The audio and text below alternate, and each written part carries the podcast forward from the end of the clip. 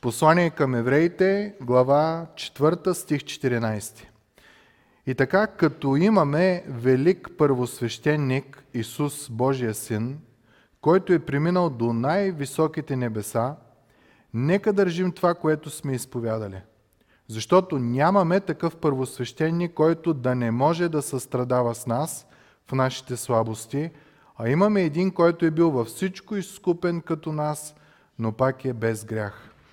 Затова нека пристъпваме с дразновение към престола на благодата, за да придобием милост и да намерим благодат, която да помага в подходящото време. Слава на Божието Слово! Може да седнете, мили братя и сестри. Текста, който разглеждахме, ако обърнем внимание, е построен по много интересен начин. В стих четиринайсети и в стих шестнайсети имаме заповед. Може ли да ги намерим тези заповеди, така като гледаме текста? Да, нека да пристъпваме. И другата е нека да държим. Спомните ли си как беше тая структура в писанието? Сандвич. Имаш хляб, имаш хляб и мръвката е по средата. Та, тук авторът казва на група християни, които са на път да се откажат от вярата, да заменят Христос с, в случая, старозаветно а, поклонение към Бог, като абсолютно изключат Христос. И той им дава две заповеди, като по средата той им казва мръвката, където е, защо те трябва да изпълняват тези заповеди. И причината е много, много хубава, много топла, много, много близка до тебе и до мене. И обърнете как той подрежда стих четиринайсети. Имаме велик първосвещеник, стих петнайсети нямаме такъв първосвещеник. Та имаме един, който е най-велик и обърнете внимание как е описан нашия първосвещеник. Исус, кой? Божия Син. Значи не е някой друг първосвещеник. В неделя, като дойдете на служба, ще обърне внимание, автор ще направи разграничение между първосвещениците от Стария Завет, от рода на Арон и Исус Христос като първосвещеник. Автора казва тук, имаме велик първосвещеник, който е Исус, който е Божия Син, който е в момента в Божието присъствие, в най-високите небеса. Което означава, че той първосвещеник не е умрял и да чакаме друг, ами той е съвършен, толкова е съвършен, че в момента той е жив в Божието присъствие. И както казахме в неделя, неговата основна роля е да посредничи между нас и Бог. Днеска, в този момент, той се моли за тебе и за мене. Стих петнайсети, обърнахме внимание, той описва точно защо е толкова скъпоценен да имаме такъв първосвещеник. Той може да е Божи син, той може да е на небесата в Божието присъствие, но той е един, който е минал през абсолютно всичко, през което и ние минаваме. Нямаме такъв първосвещеник, който да не може да състрадава с нас в нашите слабости, а имаме един, който е бил във всичко, изкушен като нас, но пак без грях. Много са важни тези стихове, да не ги забравяме ли, брати и сестри. Днеска, докато седях и от това, което си спомням от живота на Исус при моето четене на Словото, искам да ви прочита някои неща, които успях да нахвърля относно това, през което Исус е минал и през което ние минаваме. Да не би някой да каже, ама той Исус не знае какво ми е на мене. Той бе изкушен към съмнение, да прояви съмнение. Той бе изкушен в егоизъм, т.е. да не разчита на Отец, а да разчита на себе си. Ако си Божий син, направи този хляб, тия камъни, направи ги на хляб. Ама Исус знае, че аз не мога, човеците не можем да направим от камък хляб, следователно той трябваше да се научи да разчита на Отец. Беше изкушен да живее за момента, за удоволствията, за това, което му дава наслада. Нали, един живот живее и живее си го като хората. Сатана му каза, всичките богатства на мен са дадени, аз на който избира ги давам. Само ми се поклони и ще бъдат твои. Исус знае какво да си отхвърлен, знае какво да си предаден, знае какво е да се отрекат от тебе, знае какво е да те лъжат и да имаш близки само заради това, което даваш, а не заради това, което си. Спомняте си, в Евангелието на Йоанна, шеста глава, се казва, че поради многото му чудеса, много хора го следваха. Но не се казва, той не им се доверяваше, защото знаеше какво е в сърцето на човека. Той знае какво е да си отхвърлен, да си предаден. Той знае какво е да си прискърбен от тежестта на това да се довериш на Бог и да изпълниш Неговата воля. Спомни си в Гециманската градина, той каза, ако е възможно тая чаша да ме отмине, но не както аз, а както ти искаш. Някой път в нашия живот ние знаем кое е правилното. И много често правилното коства болка, коства отхвърляне, коства страдание, но е правилното. Е, нашия Спасител е бил в такава ситуация и когато ние изпаднем в това да направим правилното и неправилното, той е там до нас и казва, аз знам какво е стой верен. Той знае какво е да имаш близък, който да ти разбива сърцето. Той знае какво е да гледаш злото на деня и греха и последствията, болните около него. Той знае какво е да си самотен, знае какво е да си жаден, гладен, пренебрегнат, заплют, лъжливо обвинен. Ние това много се бъзваме. Едно е да не обвинят и ние да сме виновни, ама да измислят обвинения срещу нас е ужасно нещо. Е, нашия Спасител на три пъти Пилат каза, той човек няма вина. А от Пилат зависеше дали да убият Исус. И накрая главните свещеници му извиха ръцете. Казаха му, той се прави на цар. Ама има цар, императора. Ти служиш на императора. Сега искаш да кажеш, че пускаш един, който се прави на цар, а пък ти служиш на императора. И Пилат се оплаши и им каза, измивам се ръцете, каквото искате правете. Беше обвинен, че е луд. Спомняте ли си момента, когато той изцеряваше, говореше и тия хората казваха, той има бяс. Е, думата е демон. Думата е за, за луд човек. А, братята му не го приемаха.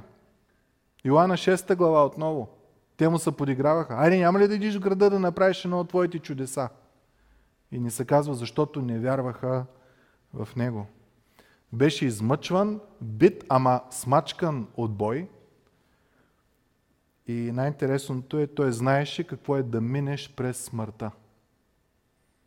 Това, в което ние сме абсолютно сами, когато стигнем този момент, авторът на Евреи казва, но без грях.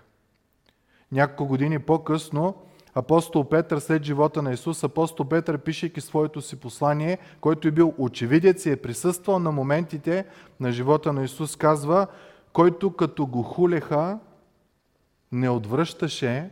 Представете си да наплюят Исус и Исус да ги наплюи. Няма такова нещо. Страдаше, но не заплашваше. А какво правише? Предаваше делото си на този, който може да съди справедливо. Това е нашия пример.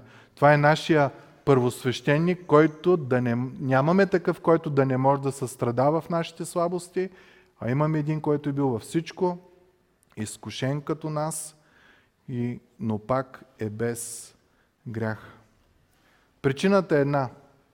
Да можем в моменти на трудност, в моменти на изкушение, в моменти на атаки, в моменти на притеснения, в моменти на, на болести, в моменти на всичко, ние да имаме някой, при който да отидем, който не само да ни съчувства, а да ни състрадава. Той буквално знае болката, през която ние минаваме. Не само чувствата. Той знае абсолютно всяка една част от живота. И затова автора казва в стих шестнайсети, за това, като знаеш кой е той, като знаеш какво е направил, отивай при него всеки път. Затова нека пристъпваме втората заповед с дразновение към престола на благодатта, за да придобием милост и да намерим благодат, която да помага в подходящото време. Много се изкушавам дали да накарам някои тинейджери, които не, не идват на църква, да прочитат стих шестнайсети. Дали ще знаят, или може да не са тинейджери, може да са хора от, като на нашата възраст, дали ще знаят какво означават тия думи дразновение, благодат, милост, помощ от Бога. Тия думи малко са излезнали от, от речника на нашето общество. Медиите ще кажеш, че не говори вече за тях. Но това слово може да е на две хиляди години, обаче все едно е писано за тебе и за мене преди една минута. и адекватно за тебе и за мене, защото медиите говорят за всичко друго, но не говорят за нещата, през които ние лично преминаваме. И ние се знаем болката, и ние се знаем трудностите, и ние се знаем проблемите. Авторът тук казва, като знаеш, че той мина през всичко. Отивай пред трона на благодат. Там няма да ти се подиграват, там няма да ти се присмиват, там няма да изгориш от огъня на, на Божията слава, там ще намериш човек с две прободени ръце, който ти казва, елате при мене всички, които сте отрудени, обременени, и аз ще ви успокоя и ще ви утеша. През каквото и да минавате, аз съм го минал и мога напълно да състрадавам с нас, с вас. Ако нямаме мъдрост, Библията казва, отидете при Бог, искайте мъдрост, не пълзете, искайте. Бог дава щедро, без да укорява. Няма да каже, ех, какъв си, пет годините чакам да ти дам мъдрост. Но частта, върху която искам да обърнем внимание в тия текстове, е тази дума помага. Значи текста ни казва, имаме велик първосвещеник, той е Божия син, той е в небесата, той е във вечността. Той е постоянно до ден днешен, той а, се грижи за тебе и за мене. Той е посреднич, той се моли пред Отец, за да можем ние да устояваме в вярата. След това казва, и той не е някакъв супер, който да не може изобщо да съчувства и да състрадава на твоите проблеми. Той стана човек точно заради това, за да може ти да имаш близка връзка с Бог. За да може наистина да разбере кои са проблемите. Много често а, образа на Бог, на хората е цар далеко, Бог високо. Бог изобщо не знае през какво минавам. Това е все едно да дойде някой политик и да ти каже, ей, човек, разбирам какво е да нямаш дърва. Но той човек кога, той сигурно дърва не използва. И ти му се оплакваш и той да ти казва, да, да, да, ще оправим работата. Исус едва. И ти казва, аз бях унижен, когато ти си унижен, аз бях плют, аз бях лъган, аз бях лъжливо обвиняван, напълно знам през какво минаваш. Аз знам каква е болката на смъртта, знам болката на болестта, знам всяка една част, знам и мога напълно да ти състрадам. Затова автора казва, ние нямаме такъв първосвещеник, който не знае нищо, а имаме един, който абсолютно всичко знае за нас и може да ни помага. Това е много интересна дума. На гръцки думата е бойтея. Знам, че е малко сложна фраза, но, но думата е интересна, защото се споменава само два пъти в Библията. Втория път, където се споменава е в Деяния на апостолите, двадесет и седма глава, от тринадесети до седемнадесети стих. Там апостол Павел тръгва на един кораб за Рим и стига момент, в който кораба попада в огромна буря и корабът ще се разпадне. Нека да прочетем текста. И когато подухна южен вятър, като мислеха, че са постигнали целта си, те вдигнаха котвата и плаваха близо покрай Крит. Да, това е Крит тук до нас. Но, след малко, но малко след това от острова се спусна бурен вятър, дори си има име Евраквилон, и когато корабът бе настигнат от вятъра и поради него не можеше да устои, оставихме се на вълните да ни носят. И като минахме на, на завет под едно островче, наречено Клавдий, със мъка успяхме да запазим лодката и когато я извадиха, употребяваха всякакви средства и препасваха кораба отдолу и като се бояха да не бъдат тласнати върху сиртис, свалиха платната и се носиха така. Някой ще каже, къде е тая дума помощ? Бойтея. В, еврейски, а в книгата Евреи беше да получим помощ. Същата дума се използва, на български е преведена, препасваха кораба отдолу. Значи в древността са имали това, той в днешно време го има, може да видим един кораб. Виждате ли това въже?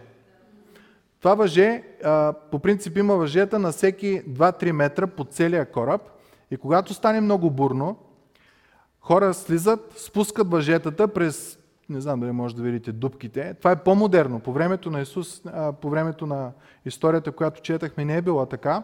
И с тези въжета те хващат кораба и буквално, както едно бебе да не падне, го хващаш от двете страни. За да може вълните като го лашкат да не се разпадне кораба а, по този начин. Същата дума, да не се разпадне, е думата, която е използвана в Библията, когато ни отидем в Божието присъствие. Нека така да го прочетем. Затова нека пристъпваме с дразновение към престола на благодата, за да придобием милост и да намерим благодат, която да прегръща или обгръща в подходящото време. Не знам за вас, но това за мен ми говори много. Когато аз отида при моя първосвещеник, който е минал през това, през което аз минавам, че е много повече, защото той понесе греха на целия свят, аз едвам влача моя си и отивам при него с дързост, намирам мир, намирам благодат, които ме прегръщат. Някой път в живота нямаме толкова нужда от съвети. Имаме нужда от прегръдка. Обикновено хора, когато загубват близък и доста християни отиват при тях и им казват: а, бе, не се притеснявай, всичко съдейства на той, който обича Бога. Те го знаят това, ума им го знае, но сърцето скърби, сърцето кърви. Това е момента, когато сядаш до човека, прегръщаш го и мълчиш. Това ни казва текста. Това са хора, които са си казали: много е тежко да съм християнин. Подиграват ми се на работа, подиграват ми се в училище, подиграват ми се съседите, подиграват ми се, трудности имам, трудно ми е да се моля, трудно това, имам чувство за вина, имам всякакви неща, не съм верен на Бог, той, което трябва да бъда, чета в Библията, аз не съм, не мога, не мога, не мога. Автора на Евреи казва: Исус много добре знае през какво минаваш. И понеже той е такъв, който знае през всичко, през което минаваш, вместо да се криеш, отиди пред престола на благодата, за да придобиеш милост и благодат, които да могат да те прегърнат в подходящото време. Може би тази вечер някой от нас има нужда да бъде прегърнат от Божията милост и от Божията благост. Кораба на нашия живот е в буря, ама в яка буря. Лашкани от вълните на живота. До момент, в който ти вече такова море си станал, че не можеш да определиш къде е север, къде е юг, къде ти е посоката. Или както в случая с Деяния на апостолите, беше ги страх да не заседнат на едно пристанище, да не ги блъсне, да не се блъснат в друг остров. В друг остров. Това беше притеснението и това е притеснението в нашия живот. Кораба на нашия живот някой път е пред разпад. Някой път вината си е чисто наша. Някой път не зависи от нас. Но, но и в двата случая автора на Евреи ни казва едно единствено нещо. Затова, като знаеш, че той много добре знае през какво минаваш в момента, страдание ли е, трудност ли е, през каквото и да е, дразновение, смело отивай при Господа. Не се плаши. Няма значение дали си се провалил, провалил като християнин, дали си предал Господа, дали си се отдалечил толкова, че не знаеш къде си, не знаеш кое е от Бог и кое не е. Някой от нас може да си казват: аз не съм достоен. Да, не сме достойни, затова нашето спасение е по милост и благодат. То, ако беше достоинство, нямаше нужда от Исус да идва. И когато отидеш, ще бъдеш прегърнат, ще бъдеш обгърнат от Божията грижа и от Божията благодат. Как се отива при Бог? Интересна е фразата, която той казва: нека пристъп, пристъпваме с дразновение. В Библията думата пристъпваме има ам, метафората на това, че ние отиваме в Божия храм. Ние се събираме. Това е идеята. Затова нека се събираме с дразновение пред престола на благодата. В дванадесета глава, си спомняте, четахме, че когато ние отиваме на църква, ние сме пред ангелското воинство, пред събора на, на избраните, на, на всички, които са били преди нас. Тук сега може да сме двадесет-тридесет човека, обаче цялото небесно воинство присъства тук. Защото Бог го е грижа за всяка една, всеки един момент, когато ние пристъпваме в Неговото събрание. Та първото е как да пристъпваме с дразновение. Първото е нека да не преставаме да се събираме. Самия автор по-нататъка ще каже: някои от нас са престанали да се събират. Нека да не преставаме, защото дните са зли. Сатана само чака да спреш и да те, да те хване. Знаете, лъва никога не напада стадото. Лъва го гони малко по малко, докато от стадото останат малките, тия, които не могат да тичат, тия, които са болнави, тия, които са сакати, но той никога не тръгва в цялото стадо, защото стадото ще го убие. И той причаква, причаква, избутва, причаква, избутва и накрая само слабите остават. В някои случаи се появява някоя, някое животно, което си мисли, че лъва е отзад и той много бързо и може да изтича и да, да избяга, обаче не знае, че лъвовете винаги са по двама, поне или трима. И точно когато ти решиш да хукнеш и си кажеш, тия не ме интересуват, стадото много бавно върви, аз имам нужда от нещата да вървят по моя начин, точно тогава другия лъв те хваща и затова апостол Петър казва, внимавайте, защото Сатана като рекаещ лъв обикаля и чака някой да грабне. Та, мили брати и сестри, първото нещо на това да отидеш в трона на благодат, да бъдеш прегърнат от Божията милост и благост, е да поклонение към Бог в събранието, в църквата. И църквата не е сградата. Църквата са там, където са Божиите хора. За някои от нас може би е време да престанем да слушаме Сатана, който ни казва, че сме толкова заети, че време за църква нямаме. Време да чуем, че а, не си струва да се събираме с братята и сестрите и да хвалим Господа заедно. Чуйте, Давид в Стария Завет има една част от псалмите, които са наречени псалом на възкачвания. Това е момента, Ерусалим винаги, където и да се намираш в Израел, фразата е била отивам към Ерусалим, обаче към нагоре, защото е а, святия град. И тия псалми, когато казва псалом на възкачванията, това е момента, когато псалмиста или хората са отивали с песен в Божия храм. Чуйте как един от псалмите сто двадесет и втори започва. Зарадвах се, когато ми казаха да отидем в дома Господен. Това казва Давид. По-нататък Псалом сто тридесет и трети казва: ето колко е добро и колко угодно да живеят братя в единодушие. Угодно е като онова скъпоценно миро на главата, което слизаше по брадата, Ароновата брада, което се стичаше по яката на одеждите му. Това е символа на блаженство, нали? Мед ти капи от устата, толкова ти е хубаво, благословението Божие.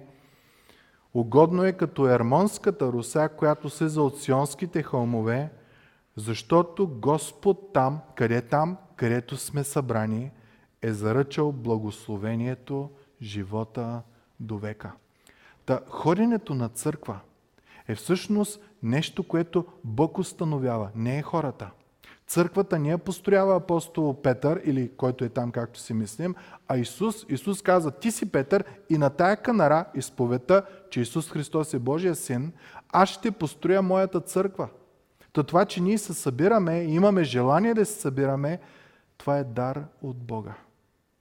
Бог работи в сърцето на тебе и на мене да имаме желание да се съберем корпоративно, като тяло, като тяло Христово, като Божие семейство, като Божи народ, за да се поклоним на Бога. Та това е първото. Относно пристъпваме с дразновение към престола на благодатта, където ще бъдем прегърнати от Господа. И предполагам сте усещали моментите, когато а, се сте споделяли с брати и сестри, Словото може да ви е докоснало, песните да са ви докоснали. По някакъв начин вие знаете, че това място, където се намирате, не е обикновено място. И когато тръгнете да споделяте с братя и сестри и се окуражавате взаимно и се молите взаимно и накрая ти си тръгваш окрилен от живота. Защо? Защото това е място, където Бог е заръчал благословението, живота до века. Второто нещо е четене на Словото. Без това нямаме ли, брати и сестри? Тая книга, Библията, ще ни кара да бягаме от злото. И злото ще ни кара да бягаме от тая книга. Това е доказано. Това е най-невероятната книга. Не случайно се нарича книгата на живота. По-невероятно нещо от Библията нямаме ли, брати и сестри? Господ е вложил всичко, от което ни имаме нужда в нея, за да можем да израстваме, да се облагородяваме и да познаваме Бог повече и повече. Да кажем стига на Сатана, когато той накара да, да не четем тая книга, да я затворим. Нещо по-важно да има. Я телефон, я компютър, я приятели, я, я нещо друго. Нека да изградим един трийсет минутен а, упражнение всеки ден. Дисциплина да имаме. трийсет минутен прозорец от живота ни, в който да четеме Божието Слово. Обещавам ви, невероятни благословения има, мъдрост има, живот има. Твоето Слово, казва псалмиста, е светилник на нозете ми и виделина на пътеката ми. Ние знаем какво е да ходим в тъмна, мрачна стая, където няма светлина и да е осеяна с конструктор, който е разглобен. Болка от всякъде. Но пуснеш и светлината, няма проблем. Виждаш къде е и минаваш покротко. Давид казва, Твоето Слово е светилник на нозете ми и виделина на пътеката ми. Третото нещо, което включва да пристъпваме с дразновение към престола на благодата, е молитвата. Това е момента, в който ти изливаш душата си пред Господа. Четейки Словото, Господ те окуражава, Господ те окрилява. Някой път може да ти, а, да ти изобличи за някой грях, който вършиш. И в молитва ти да кажеш, Господи, аз не съм знаел, моля те, прости ме, възстанови ме. Текста казва, че когато ние се а, покаем, имаме верен и праведен Спасител в Исус Христос, който и прощава, и очиства от всякаква неправда. Колко от проблемите в нашия живот са възоснова на, на грехове, които ние вършим. Исус казва за молитвата, ти когато се молиш, не ако се молиш, ами когато, влез в вътрешната си стайчка и като си затвориш вратата, чуйте как продължава, помоли се на своя Отец, ти говориш на Бог, който е в тайно и става уникалното. И твоят Отец, който вижда в тайно, ще ти въздаде наяве.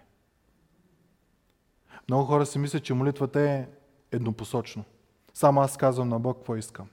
Да, ма Исус казва, ако ти го изградиш това, когато се молиш, ако ти го изградиш като един приоритет в живота си, като една дисциплина, и за тебе по-важно няма от тея пет-десет минути на, на молитва, когато ти отидеш и го кажеш в тайно на Отец, тайно никой не знае, никой не вижда, някой път в тоалетната се молим, защото няма друго тайно.